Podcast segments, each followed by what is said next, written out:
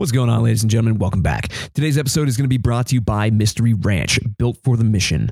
And if you guys don't know who Mystery Ranch is, well, they are most well known for their kick ass fireline gear. They have some of the best, most comfortable, and most well built fireline packs out there on the line. But did you also know that they put that technology into other stuff?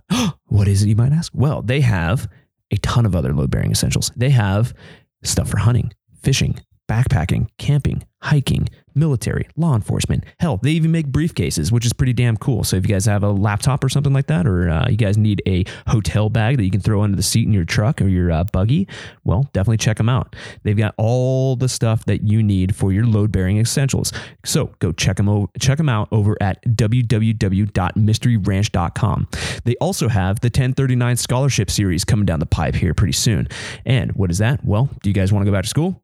Get an education, maybe further your career, well, be on the lookout for these uh, 1039 scholarships. And a portion of their pack sales are going to be going into this fund for uh, funding the scholarship program. So look for that here soon. They are also doing the Backbone series, which I am super stoked to be working with uh, these guys on that. And what is it, you might ask? Well, it is the story of wildland firefighters. So it's going to take perms, it's going to take seasonals, it's going to take everybody and tell their story of wildland firefighting it is awesome. And it's going to be through the lens of the boots on the ground. So I'm super stoked about uh, working with these guys on that. And if you guys want to find out more, go over to www.mysteryranch.com and check them out. The Anchor Point Podcast is also brought to you by none other than Hot Shot Brewery, our premier coffee sponsor. And what do they do over there? Well, they make kick ass coffee for a kick ass cause, where a portion of the proceeds will always go back to the Wildland Firefighter Foundation. But aside from kick ass coffee, for Kick Ass Cause. They also have a full line of apparel to help support that firefighter culture, that wildland firefighter culture, and they have a full line of tools of the trade to get your morning started off right. So things like aero presses and pour over systems. Even if you guys are out in the field and you guys uh, need your get your morning going, well, they have what you need. They also have hand sanitizer. So I know Camp Crud is like the big ordeal this year, but Hot Shot Brewery started making their own hand sanitizer. So if you guys need that, well, they've got it in stock. So go over to www.hotshotbrewing.com. Hotshot Brewing also supports the Anchor Point podcast by slinging our merch. So if you guys are looking for one of those Band of Brothers tees or one of those Fire Fiend t-shirts or maybe a handful of stickers, go over there and check them out. It's over in the taps menu in the Hotshot Brewery website. So check them out. The Anchor Point podcast would also like to raise a little bit of awareness. What kind of awareness is that? Well, it is the issue of surface shitting. No one likes it, guys. Come on. Have you ever been out there mopping up and come across a nice little gift wrap turd on the line? Well, that stuff needs to stop. Or have you guys ever been hiking a trailhead and see just garbage and litter and just gift wrap turds on the trail? That needs to stop. So, we're going to raise a little bit of awareness. Go over to www.thefirewild.com and check out the ass movement. Funny name, serious about conservation. My buddy Micah over there, he is trying to raise a little bit of awareness about the uh, surface problem and how it needs to stop. It's disgusting, it's damaging to our environment, and it just takes a little bit of effort to bury your turds. So, go over to www thefirewild.com and check out the ass movement. And last but not least, the Anchor Point podcast is brought to you by the Smokey Generation, also known as the American Wildfire Experience. What is it, you might ask? Well, it is a digital collection of stories about wildland firefighting dating all the way back to the 1940s. It is pretty damn cool. So, if you guys want a little history lesson uh, to check out some other stories, uh, some shared experiences from folks in the field, then definitely go over to www.wildfireexperience.org and check them out. Bethany has an awesome, an awesome organization over there, and she also gives back to the community by teaming up with Mystery Ranch and Waterax Pumps to help facilitate some grants for you folks in the field that are telling the story of wildland firefighting. So applications are closed for the 2020 year, but this will be a recurring thing. So hopefully we'll get you guys on that list next year. Anyways, if you guys want to find out more, go over to www.wildfireexperience.org and check them out.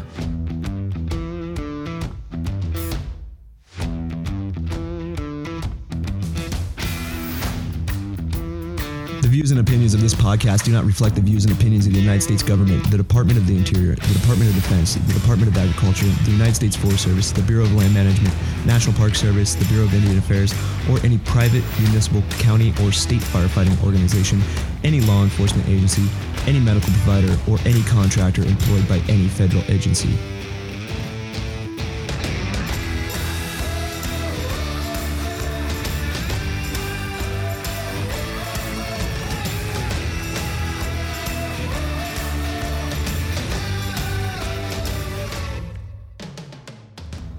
What's going on, ladies and gentlemen? Welcome back. Welcome back to another episode of the Anchor Point Podcast. Hope everybody's doing well on this fine Memorial Day. And if you guys happen to be out there on the line fighting fire, well, stay safe. And if you are one of the lucky ones and have a day off, well, enjoy that time. Fire season is picking up, and these days off are going to be few and far between here pretty soon. So enjoy it while you can.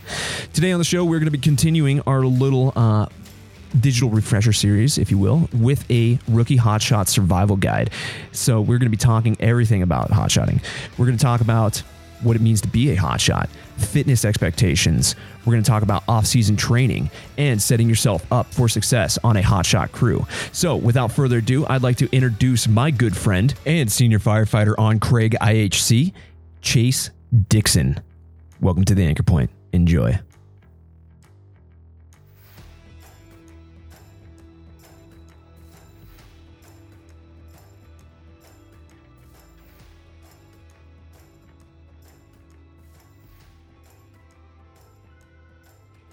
Yeah, let's do it. All right, ladies and gentlemen, welcome back to another episode of the Anchor Point Podcast. Today on the show, I've got Chase Dixon from Craig IHC. What's going on, buddy?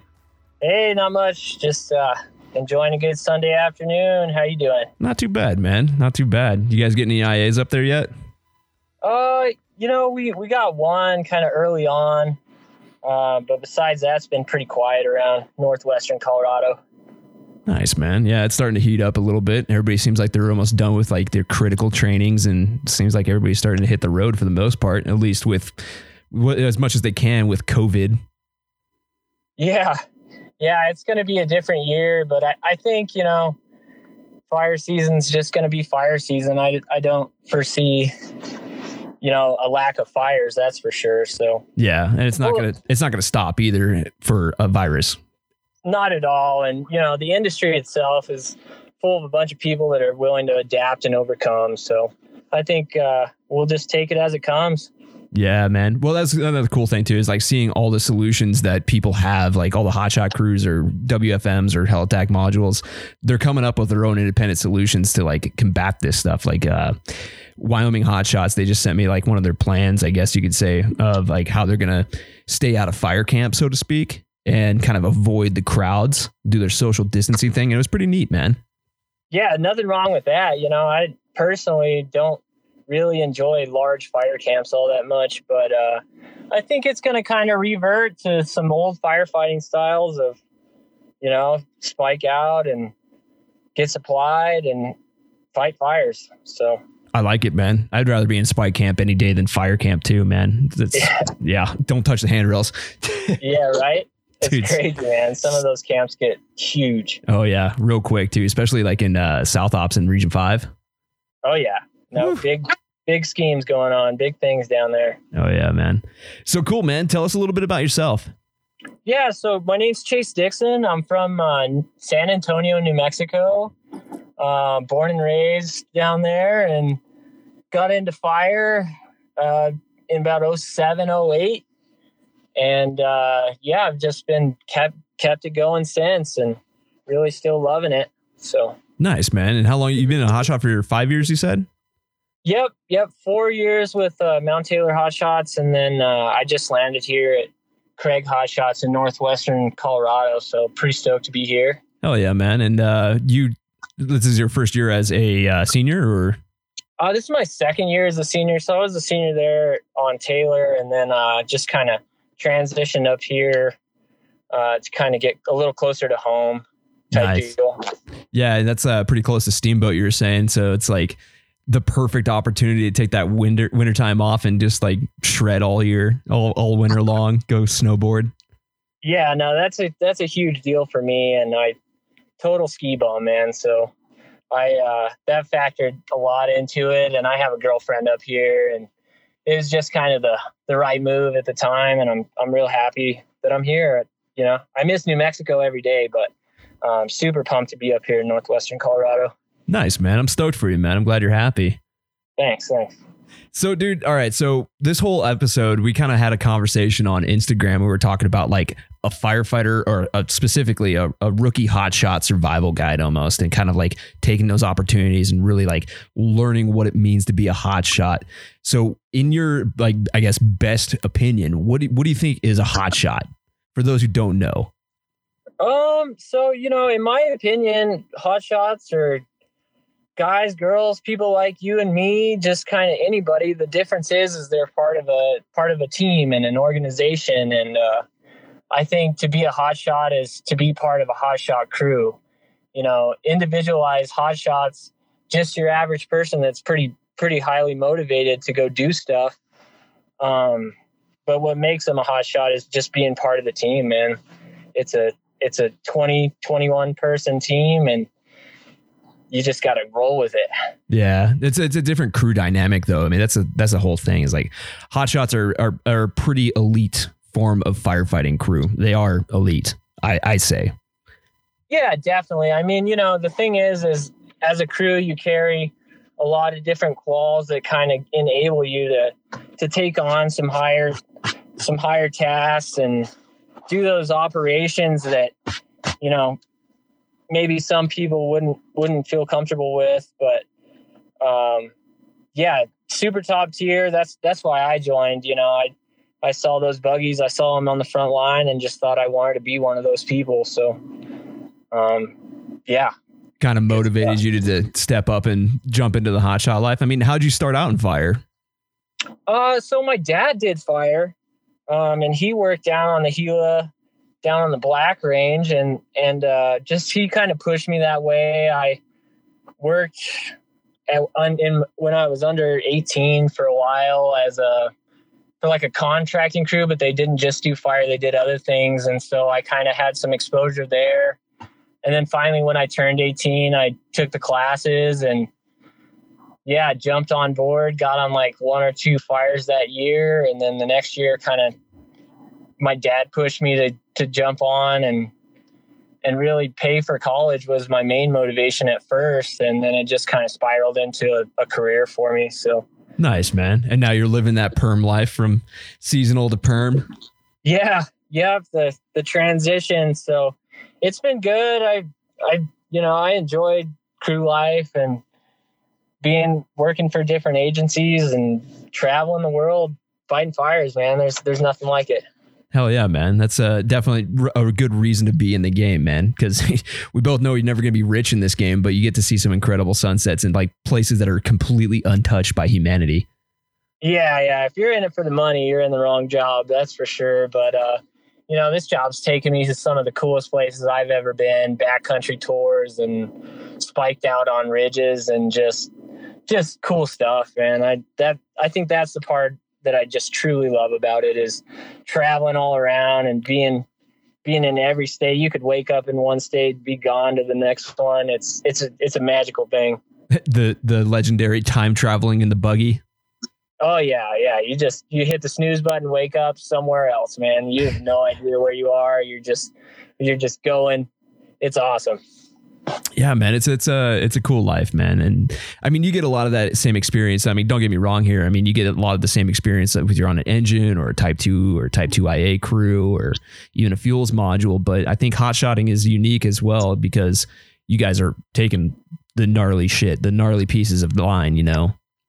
Yeah definitely definitely. You, you know and that's what's cool is we're all a single you know a single workforce um, and we all work together and you know, there's key roles for everybody for sure. Um, just being on a hotshot crew, you're you're just that much more capable, I guess, is is a thing. You know, we we train, we we carry quals, we do, you know, the the hard work all the time to get in that mindset to to step up to stuff and and you know also just having the knowledge to walk away from stuff. I mean, that's that's part of being a hotshot too is you know knowing your environment honestly yeah, that thing, uh, operational turn down, man, that's huge. Yep. sure is. So, but yeah, man, I've been, I've been really fortunate with you know some super solid, solid people around me. So I've I've just been real lucky. No, that's good, man. That's another thing that too that uh, hot shotting definitely provides is that uh, that leadership and overhead and that experience. It always kind of makes this like perfect storm.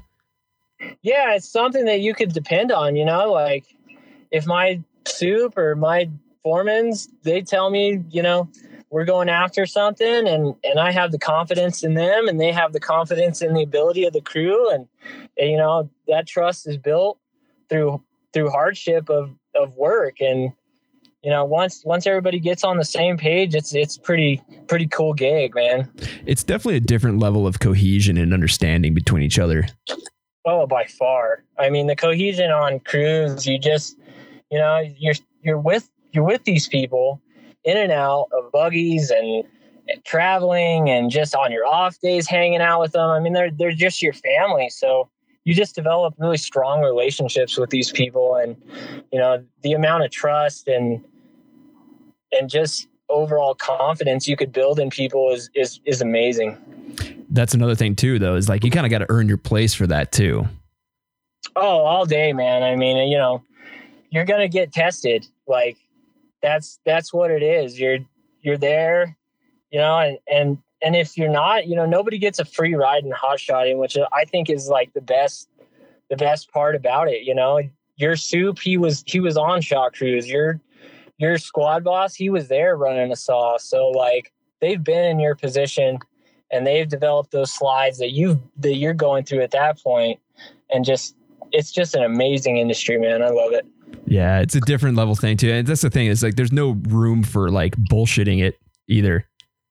Oh no you can't fake it man. It you know it's just it's such a savage industry that like you know you you're so close to these people all the time. You can't if you're trying to hide your true self or trying to fake something, I mean, that's just not the way to go about it because the the truth's going to come out. You know, it's just it's a raw industry of you're with people and they they know who you are. So it's it's cool though. It's you could really get to know some people that way too. That, that kind of brings up a good point though, because I was having that conversation with Russell about that whole fake it till you make it like everybody's yeah, yeah. heard that, dude, and that's not the case at all. And like it's, it's you're kind of reaffirming that. It's like, yeah, you can't fake it, man, but you can struggle until you make it and figure it out.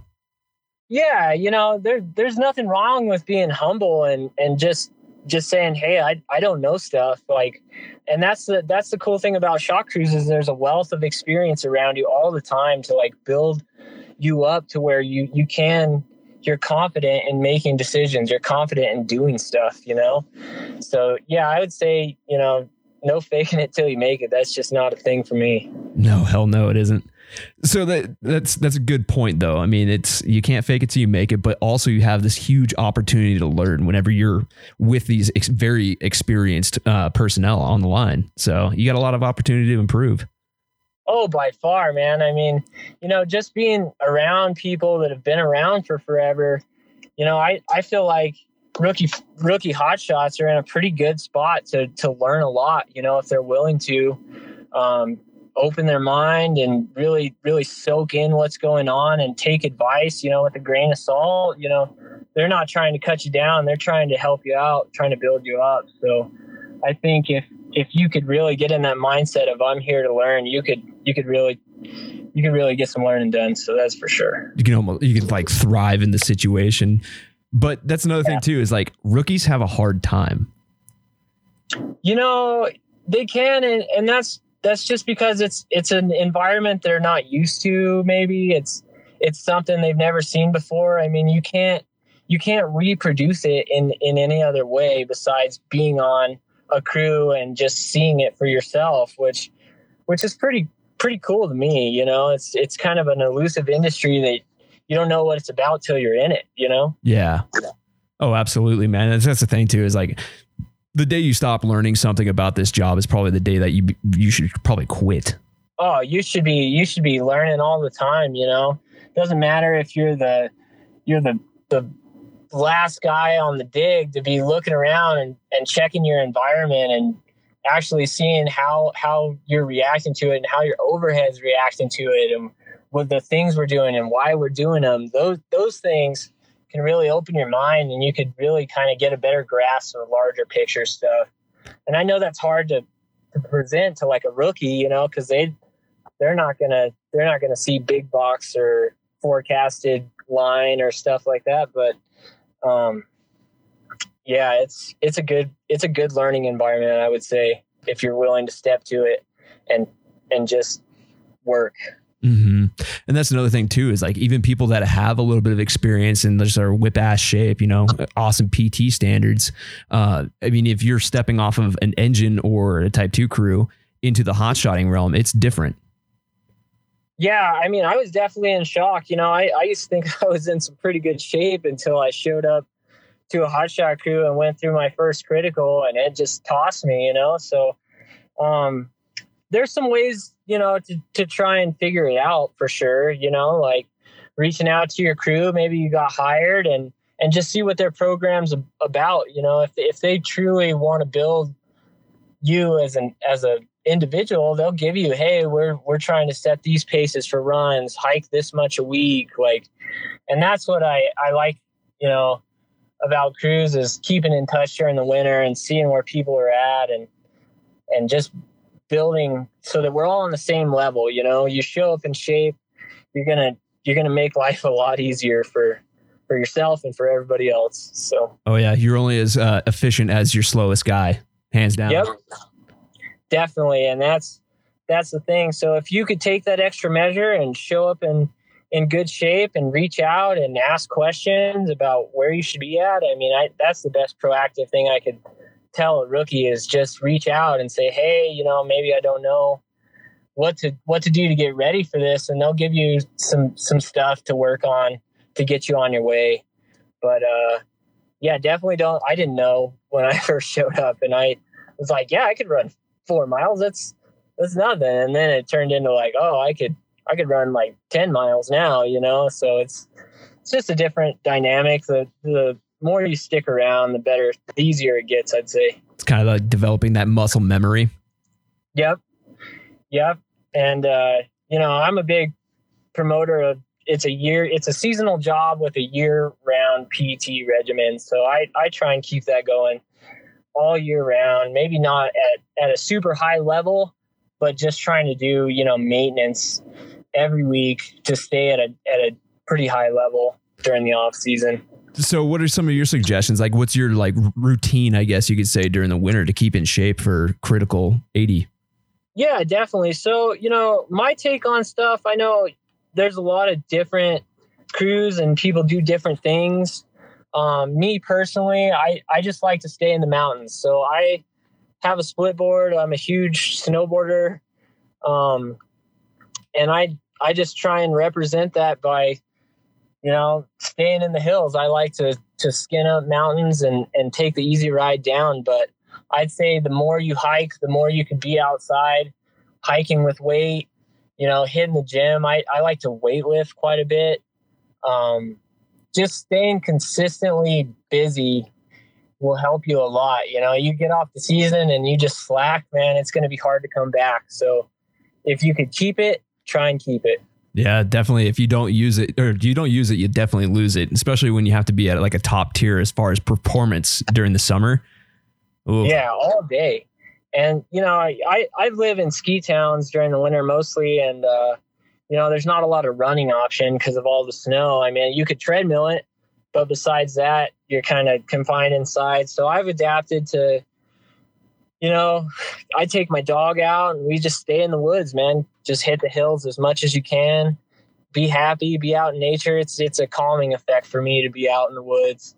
So it's it's real easy for me to get that motivation to step out the door. Kind of keep your peace while also getting some benefit out of it. As like a physiological, like physical benefit out of it at the same time. Oh yeah. Yeah. I mean, you know, if you could be happy trucking up a hill and just just happy to be there, then you're doing all right. You know, you that's what this job's about. If I if I didn't like hiking and being outside, I'd probably have a desk job somewhere. Yeah, that's the thing though, is that you got to really learn how to embrace the suck with this. Cause like, I, I, who was it? Wildland Fire memes or something like that put out a, like a meme. It's like one of those girls only quotes or something like that. And it says, I've never been un- unhappy when I was hiking, and then it showed pictures of like some, a hotshot crew marching up Oh. a mountain, just, just Yeah, getting man. augured I- in. Oh, you know, I would just say, you know, for those scenarios, you signed up for for a hard working job. It's going to be hard work. You know, sometimes you're going to have to hike a little further to get before you even get there. You could put the miles in. So, um, don't get too psyched up about stuff, and don't don't start setting expectations for what you're going to do. But just be fluid. Like you don't have to.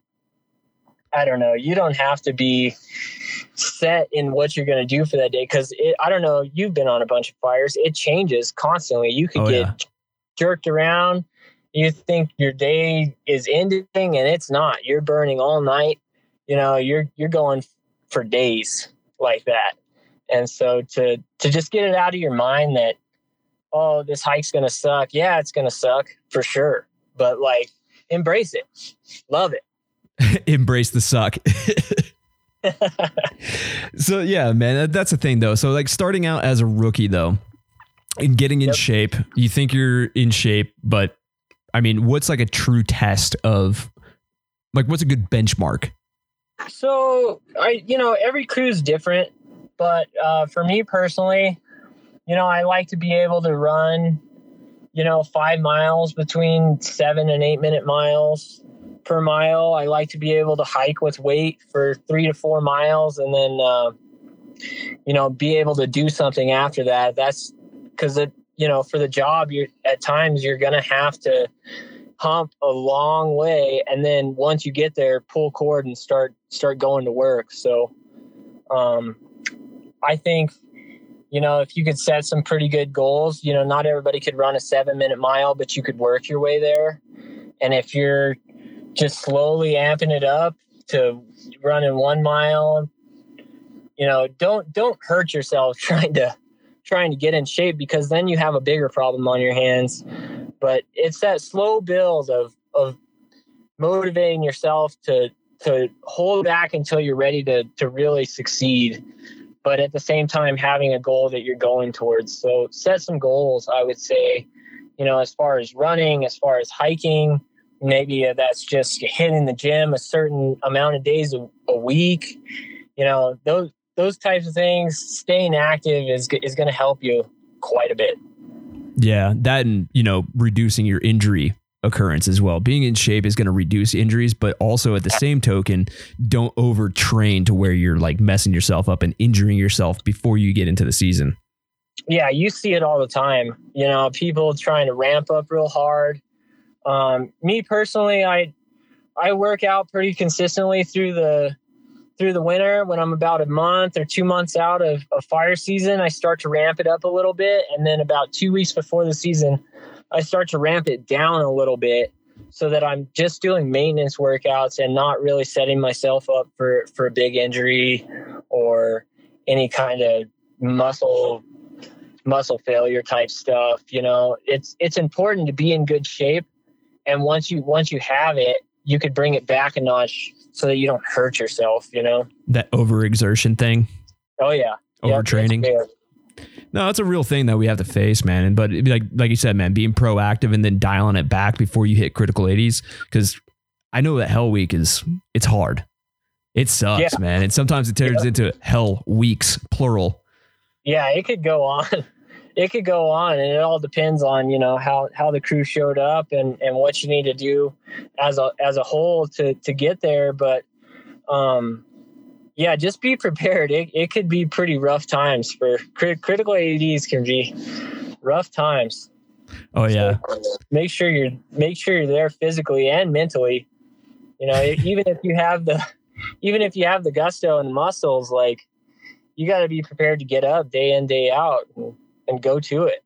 Oh yeah, especially like when you have to like sit through because speaking from personal experience, man, we're going through a hell week once, and uh, yeah, dude, I straight up fell asleep during S two sixty, like oh yeah, standing like standing straight up in my in my chair, man, and that'll happen to you, man. You're just exhausted.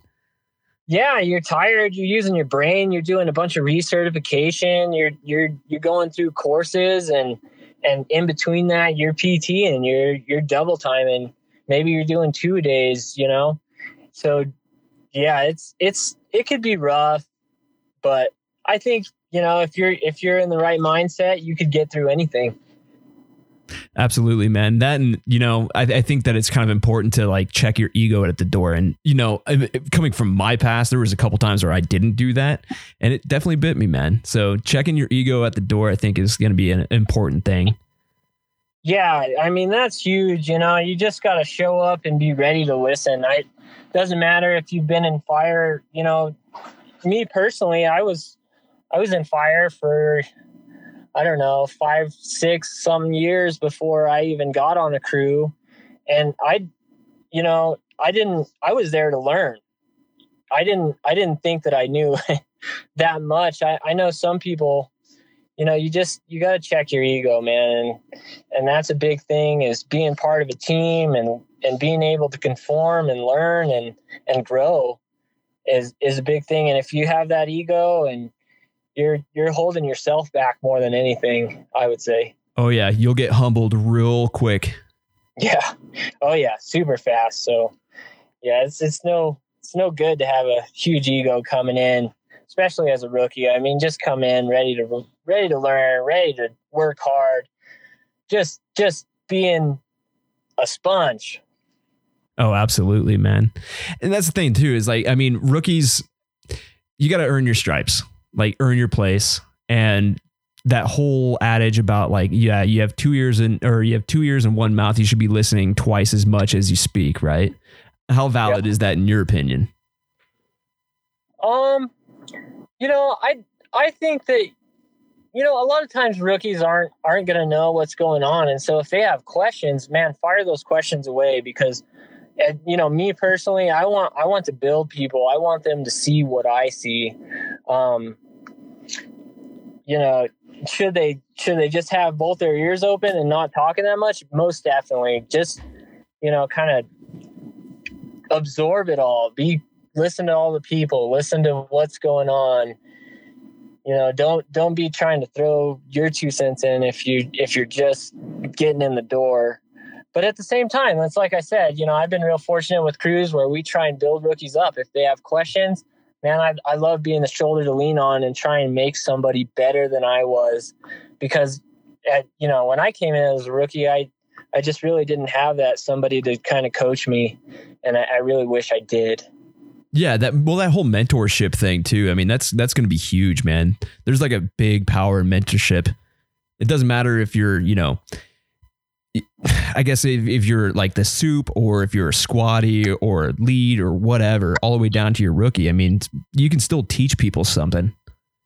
Yeah, I mean, I see something new every day. I saw a guy put together a saw quick and in a way that I'd never seen it. We were doing a medical scenario the other day and I saw him come up with some new ways to carry people out. So it's it's it's a great environment with, you know, having 20 people is such an advantage. You got people that are with crazy backgrounds and in backcountry type stuff and just a wealth of knowledge. And so if you could if you could sit there and try and soak some of that up it's going to make you more rounded.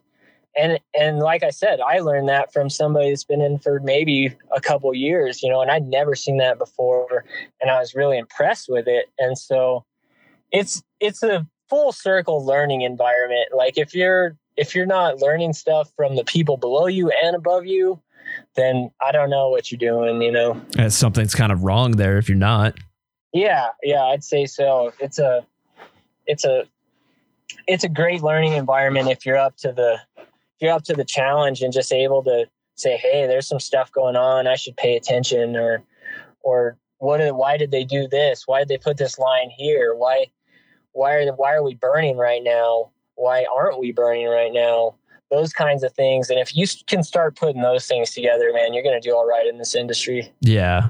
Then, you know, there's a time and place for those questions too. But at the same time, if you ask them at the right times, I think you're going to learn a shit ton. Definitely. Yeah. I mean, you, you're not going to say it right as it's happening. And I, those are just things I'm trying to say, like to ask yourself in your head not really asking those questions. And and if you feel uncomfortable with something, definitely ask. But uh, yeah, you just things that I I kind of do to to learn is just why are we doing this and and how is this affecting the next move or the next step and that frame of mind gets me pretty excited to try and move up or try and pick the brain of somebody above me you know what are they thinking and and how are they going to make this this work yeah. And that's the thing too, is like you have the opportunity to kind of think outside of the box for yourself. I mean, you can think about like, well, what if the fire, like you can, you can observe a lot of fire, especially on a hotshot crew, because you're out there. Yep. You can observe a lot of things and you can kind of like pick your own brain, like theorize, I guess, look, look at the theory of fire and how it behaves, you know? Oh man, I do it all the time. I'm just such a, so stuck on that, just trying to figure fires out because it's so dynamic and it changes everywhere you go and that's that's the coolest thing about being you know on a hotshot crew is you see dynamic fire environments in multiple area geographic areas of the nation. Like you're not you're not seeing the same pondo stand burn. You're going to florida to see some burning in the swamps or like out to the northwest to see some some some other stuff. So if it's really cool environment to learn from for sure that's another thing you guys have a lot of opportunity to do too is uh, the training aspect of your of the whole IHC business, man. That's you get a lot of badass training, especially right up front in the season, and then a lot of on the job training later down the road. So, what do you guys like usually specialize in? I mean, what's like your claim to fame for for training? Uh, well, what do you mean by that? So, like as far as coursework or yeah. Like, um, you know, you just try and if I could set people up well to gain classes as they gain experience to be able to move up instead of being kind of stationary in positions, I, I would like to see that.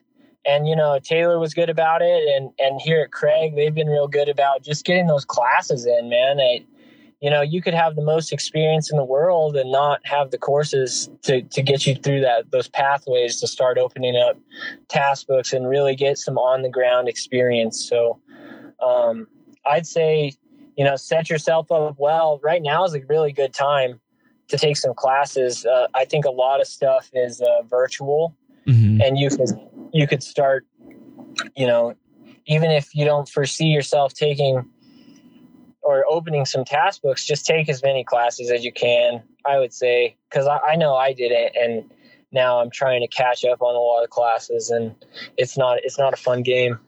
Well, yeah, and you got those like classes that no one ever wants to take, like 260. You know, business management. No one wants to take that class, but now you have the opportunity. You might as well just get it out of the way, man.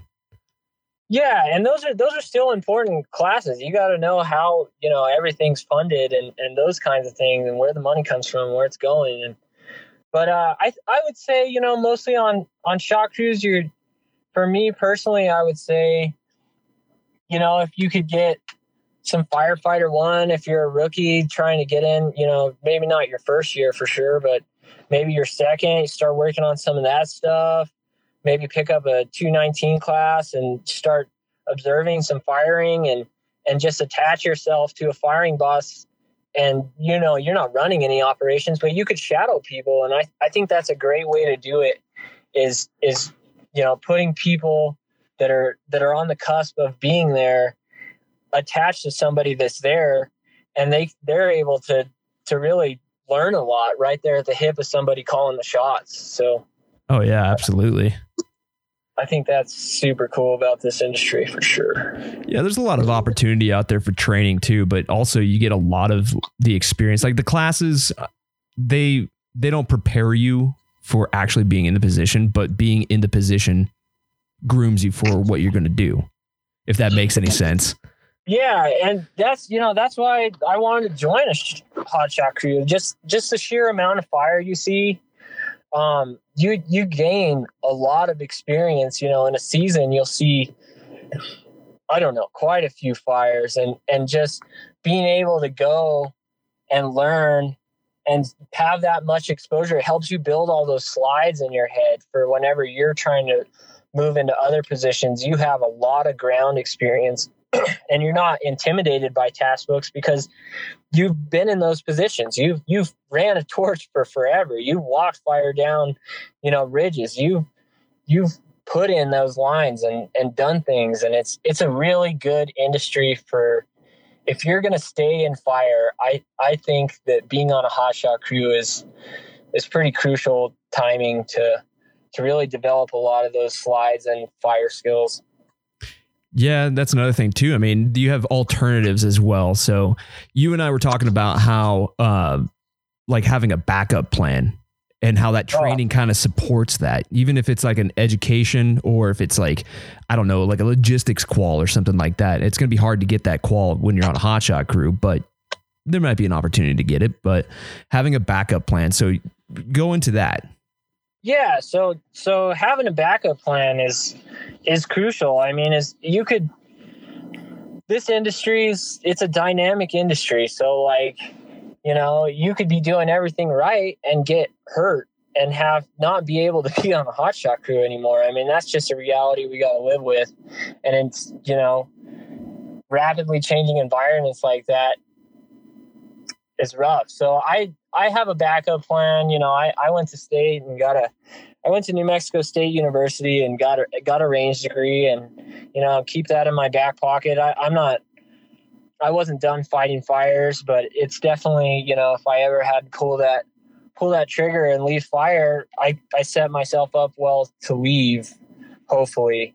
You know, you never know, but having a backup plan, you know, maybe maybe you're not gonna like it in five years. It's it's really it's not for everybody. Um, that's for sure. That's the truth. So, um, but and maybe you'll love it and stay forever and be the soup of a crew. Like that's if if you could do that, that's an accomplishment, you know.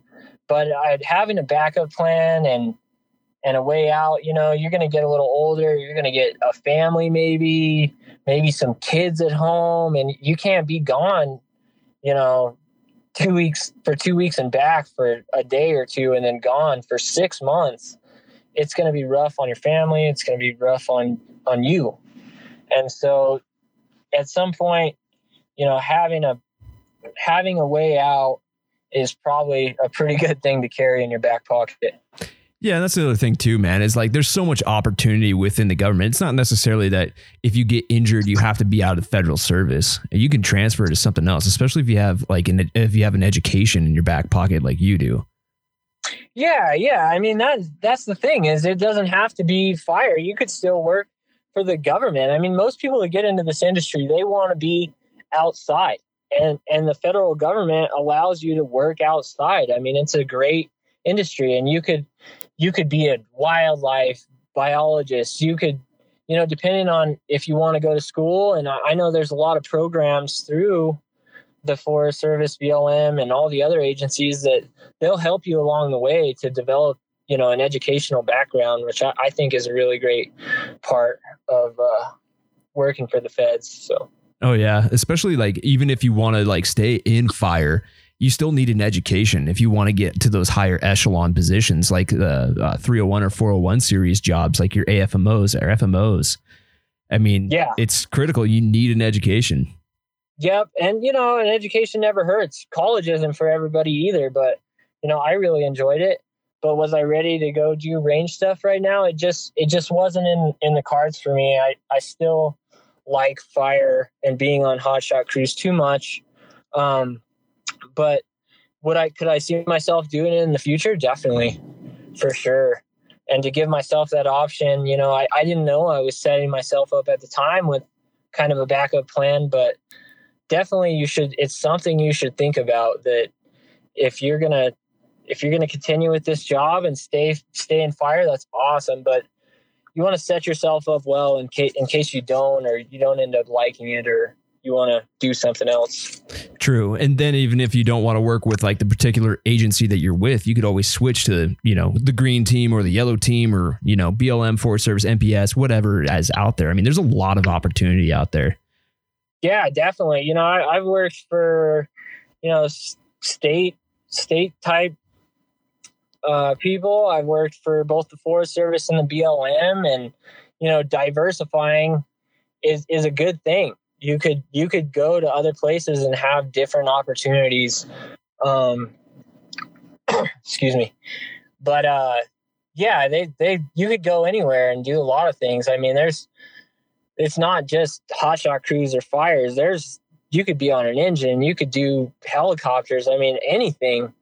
And if you don't like fire, you could you could go be a range person or anything you want, really. Rec tech or something. Yeah. Yeah, that, that'd be the dream, wouldn't it? Do wreck.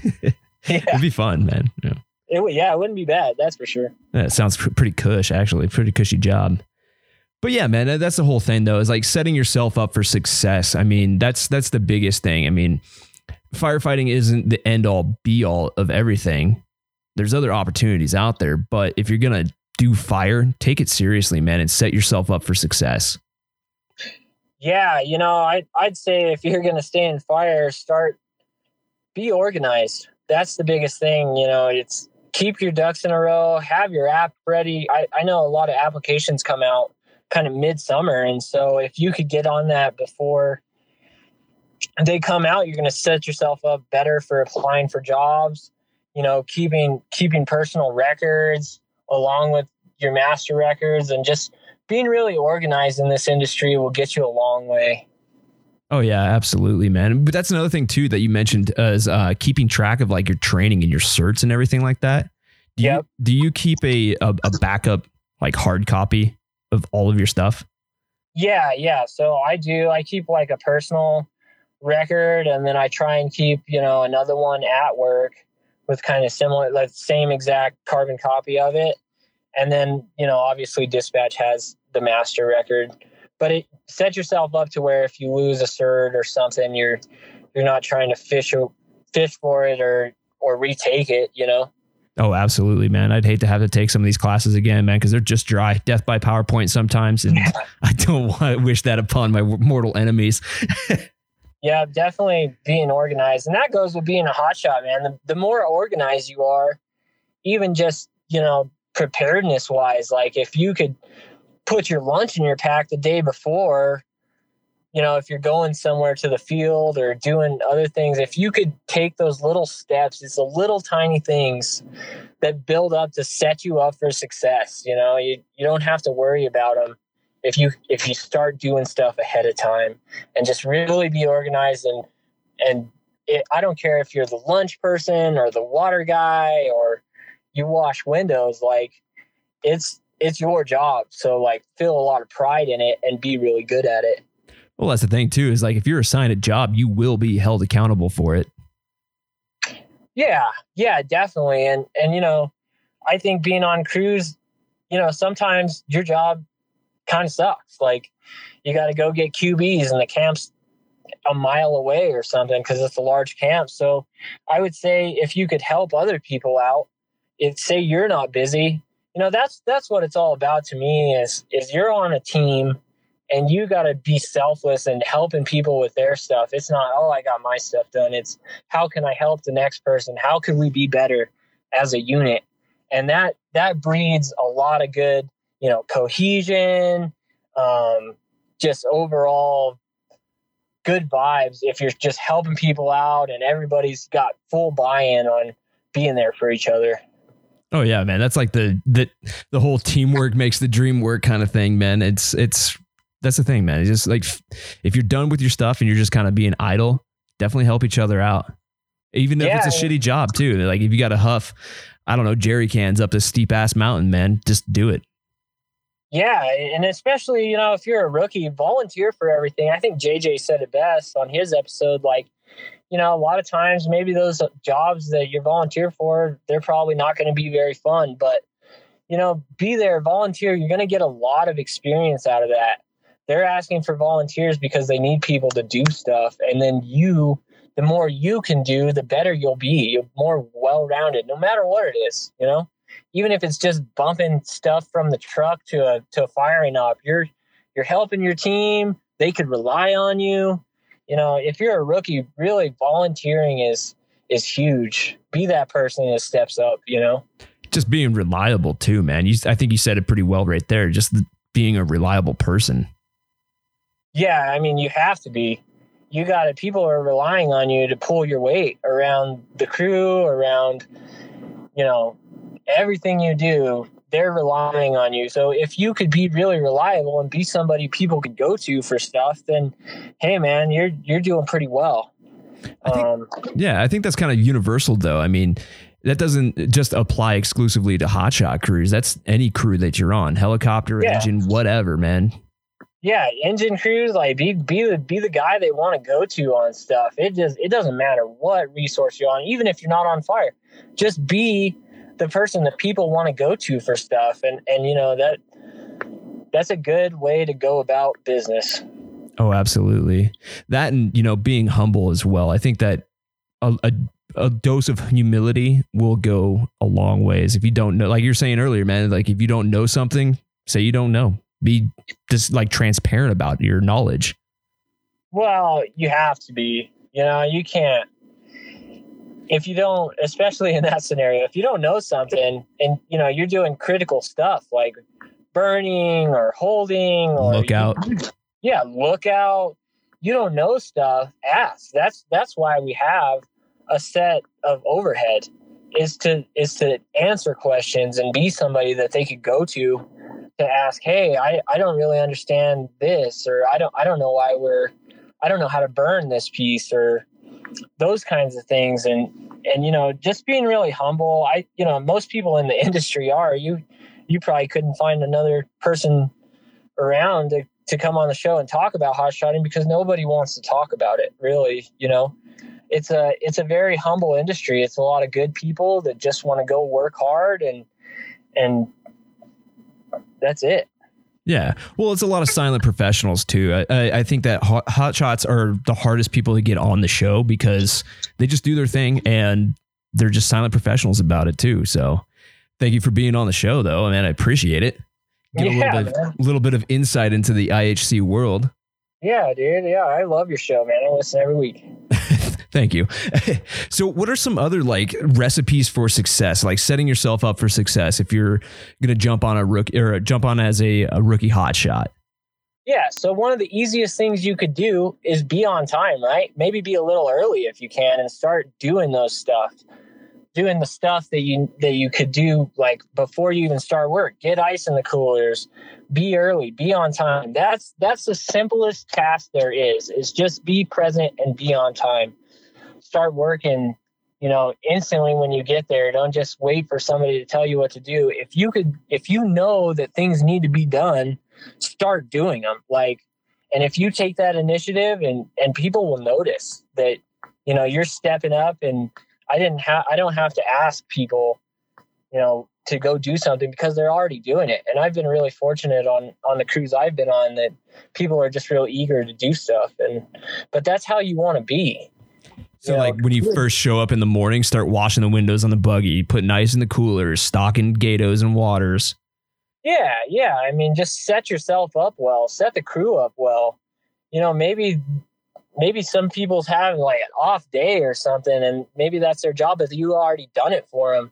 I mean, not saying go do everybody's duties. Don't don't try and just go out there and do everything because that's that's not being part of a team.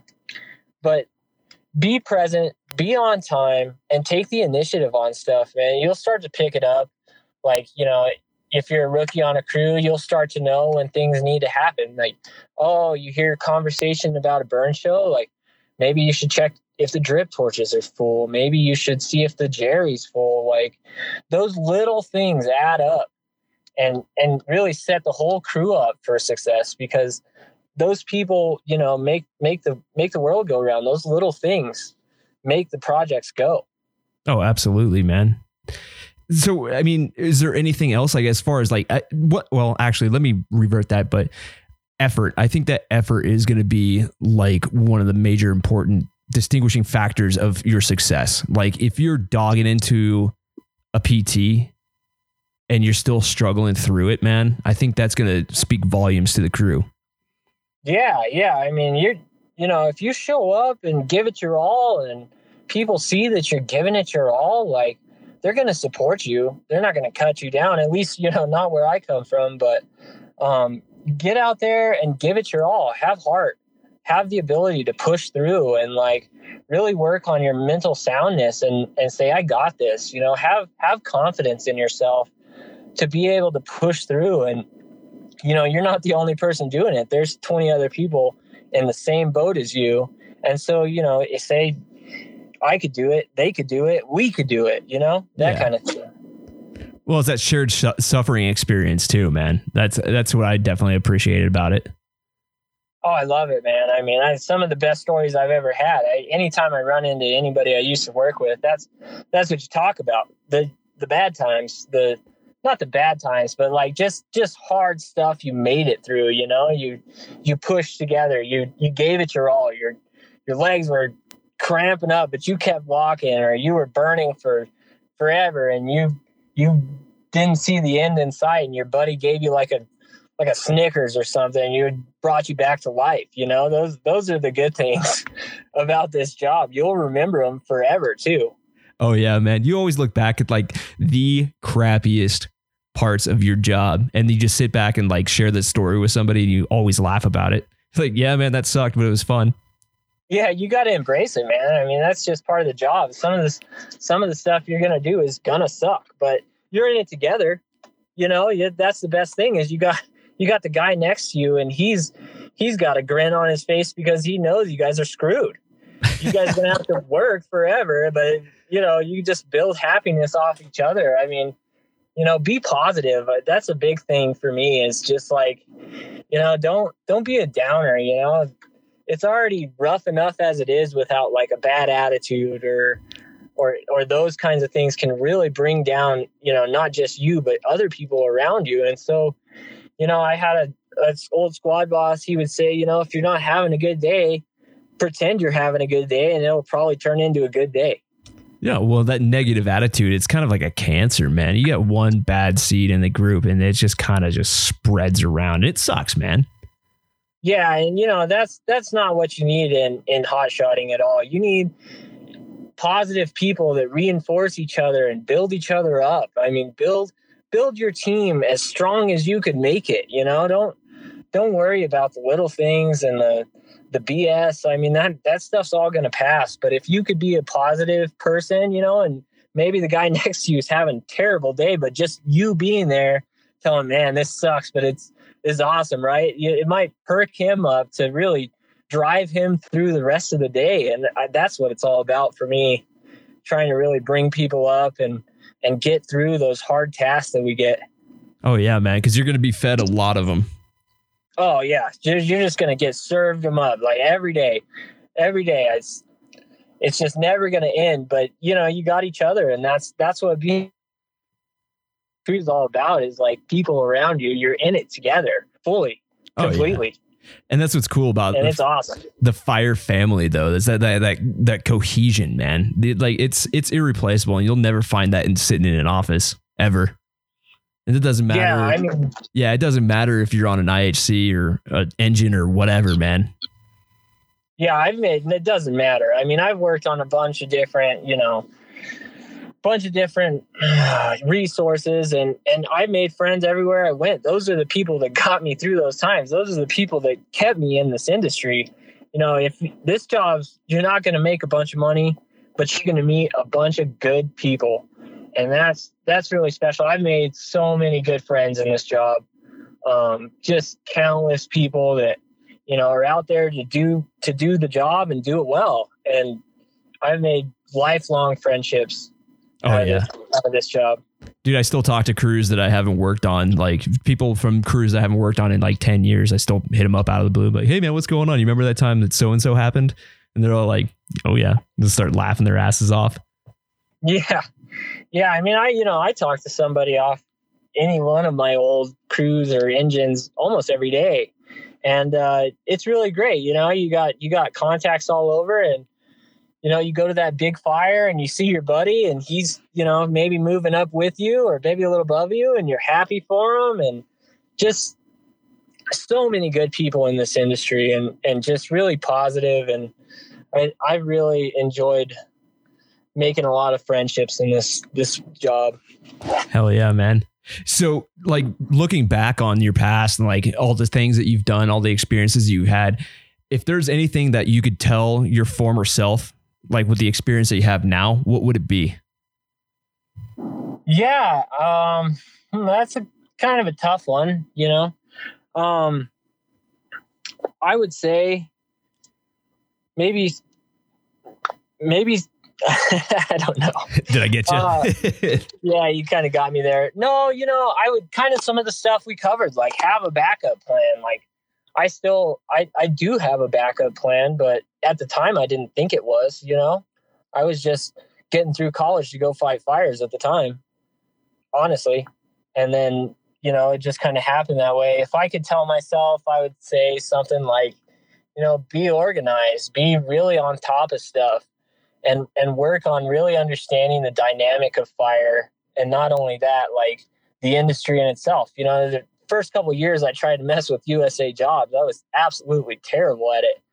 And so set yourself up with success by just leaning on others and asking them how how how they do it and make a collective plan for applying for jobs or or anything you're going to do in this job you know Oh, absolutely, man. That's but that, that's kind of like that extension of like being a student of fire. It's like knowing yourself and knowing the job and fire and all this other stuff, man.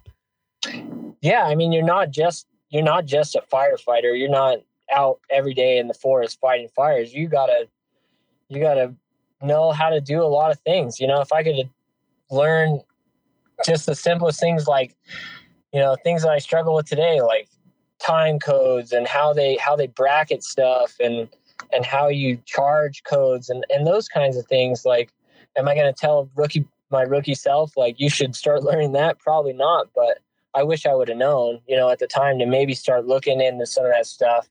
When you transition to perm you know you're going to have a little more a little more stuff to deal with but as long as you take it with a grain of salt and just keep rolling with it i think you'd be fine Yeah, man, it's it's weird once you start moving up a little bit. It's like you're not so much operational anymore. You're you're still in the operations. Don't get me wrong, you're still there, but your head's not down. You're not just like digging dirt all day. And there's a lot more stuff that has to go in behind the scenes when you start moving up. And the more you move up, the less involved you're with with fire. Yeah, I mean, for sure. You know, you're you're superintendent, your captains, they're they're doing a lot of work. They're they're in the background doing the most paperwork you've ever seen on top of trying to come up with like plans and scout and do stuff and your squatties are figuring out, you know, tactics right away and where you're going and how you're going to do it. And, you know, it's it's a weird step back from just being like a ground pounder that kind of just digs line, you know, you you got to think, you know, there's a lot more that goes into fighting fires than just going out there and start slinging line everywhere. I mean, there's planning. There's there's so much more that goes into it, and those people are doing it all the time, 24 seven. Like late nights filling out CA ones or paperwork or trying to get hotel rooms ahead of the crew in a different city in another state. You know, In a different Trying- time zone. yeah in a, different time warp you know you just you just there's a lot that goes into it. And it, it's amazing that you know people come together and make it work because it's it's such a large task even just to coordinate to get like a whole group of people to like another geographic region and then supply them and yeah it's a cool thing No, it's definitely uh that's a good thing though. Is like if if you have a solid foundation, it'll be probably a little bit easier to move up, you know. yeah you got to build that that base you know It- otherwise you're not you're not moving up at all if you don't have you know what you learn to stand on then you're not really going to climb any kind of ladder you know you you got to take what you know and i keep you know one of the things i do is i keep like a little ledger of stuff that that i've learned over the years just little things that i thought were important or little little slides that really stuck out in my mind and i just i try and keep adding to that all the time you know um, to try and keep that information going just keep building and growing uh, as an individual and as a hotshot Amen to that, man. No, it's, it's that's the thing. You got to keep building and building and building and building. It's like you can't just climb Everest in a day, man. You got to have a strong foundation first. oh yeah all day man that's that's it you gotta you got to know where you came from to know where you're going. That's for sure. Oh yeah. Well, that too, and like kind of you know thinking outside the box too, as far as where you want to be as well. Yeah, I mean, you got to set yourself up well. You know, like maybe maybe your dream is to work in a different state, but to get there, you know, it's pretty high competitive place and you're going to have to leave for a little bit and go somewhere else to get a little experience to maybe compete to get a job in your hometown or somewhere that's you know pretty has like a high volume of uh, applications and such. Like you know if you can move around and really put yourself out there to gain experience on different in different regions and stuff like that's that's a good thing um, now am i telling you to bounce around every year no i'm not like be loyal to your crew. You know, if you if you're going to commit to somebody, I I say commit to them for a good as much as you think you need to. But I I usually like to stick around, make like a good. You know, you're not going to learn everything about a place in a year. So if you give it maybe two or three, then you'll probably have a good grasp and a little better knowledge to move on. Or maybe not. Maybe you'll love it and stay there. But just yeah. be flexible with that stuff. Yeah, that's the thing too. Is like I, I, I, that's one thing I wish I could have told myself when I was a younger firefighter is that I should have moved around a little bit more when I was younger. Get some different experience, get different taste of agencies, get uh, different taste of fuel types and topography and all that stuff, you know. But I was a little reluctant to move around. I mean, I'm not saying that you should jump around like you're saying every year, but you know, every two to three years. I mean, if there's an opportunity that rises you're never going to make it unless you take that opportunity or, or at least get, shoot for it at least. Yeah, and I mean it's always hard to leave. You know, I I've been in New Mexico my entire career, and this is kind of my first branch out of the region, um, out of Region Three, and you know, I, it it took a lot for me to leave. It was it was hard. I, that was home. I got that's where the family was. That's where, you know, I I was really happy there, but uh, just you know i wanted to be in colorado and so i made it work but um, don't be scared to kind of go out there i mean you know go get a wealth of experience from different people different places that's that's that's great oh yeah. That and push your comfort zone too. Like get out of your comfort zone. I mean you have to. This yeah. job will will make you get out of your comfort zone. You're gonna leave your comfort zone like for sure. Oh yeah dude. Like your first fire assignment, you're probably gonna, if you're a rookie, you're probably going to get blown away and just be like, ah, it's just being able to trust your your crew and let you know get the work done. Um, yeah. Oh yeah, you're going to be nervous and you're going to see some stuff that like normal people, I guess your Joe Publics would be like, yeah, that is insane. Why are you doing this? but it's yeah, totally right? off normal for us. You know, it's, it's like you get that normalization factor after a while. Yeah. I mean, you know, that's half the reason I got in. I used to see the hot shot buggies, you know, cruise past us and go towards this huge column. And I'm just like, man, those guys are, those guys are going in there. They're going to go, you know, be the frontline people and I it, I really wanted to be part of that organization. You know, whether it was as a rookie or now moving up a little bit, I, I still feel that you know just trying to be highly motivated and be the people that that they could call to, you know, when they need something, and and you have the ability to get it done. It's awesome. Oh yeah, man. That's the thing. That's that doesn't come overnight though. That's uh, years of experience. Yeah, yeah, yeah, and that just touches back to like what I was saying before. Like, you know, your soup, he's he's probably been all the way from rookie ground pounder to squatty to you know assistant, and then up to superintendent. Like he's been there, and uh, it's it's not going to happen overnight. Like even just moving up a little bit, hotshot crews are are really dynamic, and and the amount of the amount of thought that you need to put into operations. You need you need a high level of competency, you know, to make those calls, and that's that's developed through experience. Yeah, there's so no two ways around that. No, nope. And so you need to you know need to get a lot of experience, and and hotshot crews is is a good way to get a lot of experience. You're going to have a lot of exposure to fire. You're going to see a lot of fire. It that's ain't that the truth, man. Yeah, I mean that's the thing though is like you're one of the elites. You're you're basically on the front lines. You're going to the head of you know the head of the fire, basically. Well, not the head, but you know what I mean. You're you're Yep. you're seeing some gnarly stuff, and it's all Yeah. condensed into six months. yeah, some of the coolest stuff I've ever seen though. Like, you know, sometimes it's just mind blowing. You look up and you're just like, wow, I'm here. I'm I'm I'm in this. And uh, you know, you just gotta do it safely. I mean, that's the biggest thing is is getting engaged, but making sure your LCS is in place and those kinds of things, you know. And as a rookie, you should really tune into that kind of stuff. Like that that's why it's there is to keep you safe. And so the quicker you could start picking up like why we're doing certain things, it- the faster you'll learn why you should do it later. Oh yeah, absolutely. No, it brings up a good point, man. I mean, that's uh like you said, man. Rome wasn't built in a day. Not at all.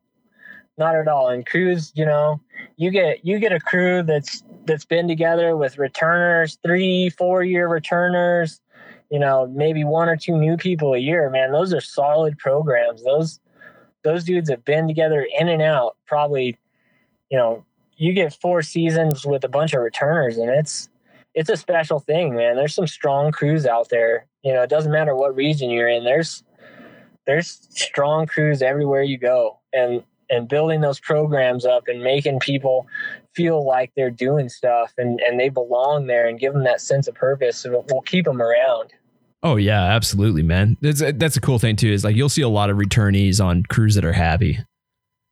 yeah i mean that's that that's it man you you know you got to be you know it's not always going to be sunshine and rainbows that's for sure but you uh you have to you have to treat your people right that's for sure um you know Even treat each other right too.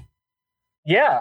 Yeah. I mean, just treat everybody right. It's not that not that hard of a thing, you know, just just be there for people and and be somebody they could lean on and and that's that's that's most the reason I'm still on shot crews is just the people. Like you could lean on these people. They they'll be your open ear, you know. You can't spend a a 14 day assignment with somebody and not know something new about them. Like it just it doesn't happen. Oh yeah, dude. No, that's the. Is like you, you, yeah, you become family. Like you, this is like they'll tell you, they'll you'll get to know somebody so well that they'll tell you things that they won't even tell their significant other. Oh yeah, yeah, man. I mean, fire family, it's a real thing. You know, I, I, I talk to my buddies on Taylor almost every day, so it's it's just lifelong family people, man. It's it's it's a good environment, and I, you know, I feel like I've kind of walked into that same environment here, and I'm really fortunate to be Nice. that way. Yep. nice, man. Well, shit, dude. Where does it? Where do you go from here? I mean, what's the next step in the process for you? Um, the next step in the process, well, uh, you know, I'd like to get a couple more years in, work on some things, try and move up. Um, I definitely, you know, want to stay with some crews. Uh, just keep climbing the ladder, man. I mean, the best that I can and get the courses and get the experience to, to be in that next leadership role. Hell yeah, man. Um, I, I foresee myself, you know, sticking around here for a bit and trying to work up through the ranks and and earn my place. Hell yeah, dude.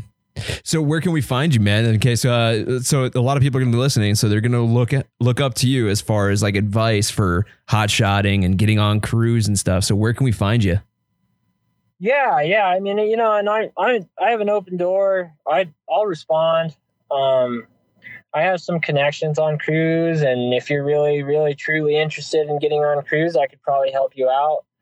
Um, Instagram's probably the best way to find me. Uh, I'm probably not going to put out my cell phone number on here, but JJ made the mistake of that. yeah, yeah, man. I'm probably not going to throw that out there, but you you could find me on Instagram. Uh, Chase moves mountains. Copy that, man. So at the end of the show, man, I like to give the opportunity for you to give a shout out to a homie or hero, mentor. Who do you got for us, man? It could be multiple people if you want. Uh, yeah, yeah, definitely. I will give a shout out to all my Taylor fam. Miss you guys. Uh, give a shout out to Doug Boynton, really huge mentor of mine. Um, and to the Craig Hotshots. I'll see you guys on Monday. Hell yeah, dude. Well, Chase, dude, thank you so much for coming on the show, man, and kind of giving us a little bit of insight for hotshotting, what it's all about. Yeah. Yeah, I mean, I you know that's just a glimpse into the door, and so if you if you really want to figure out what it is, start applying, start calling those those crews, and let them know that you're interested. Um, they're interested in good people too, so you'd be surprised how far that'll get you just talking to them.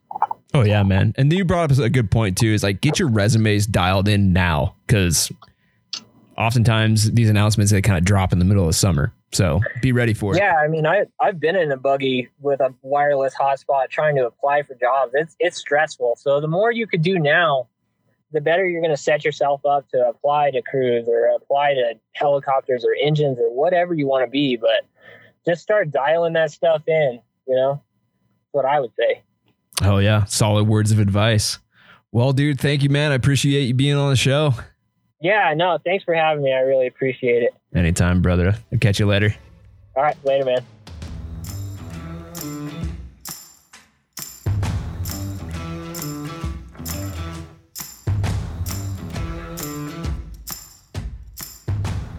All right, there we go, ladies and gentlemen. Another episode of the Anchor Point Podcast is in the books with Chase Dixon from Craig IHC. Chase, dude, thank you so much for coming on the show, and uh, yeah, definitely uh, appreciate your insider tips and tricks to succeed as a rookie hotshot, man. It's definitely cool, and uh, definitely think that people will appreciate that.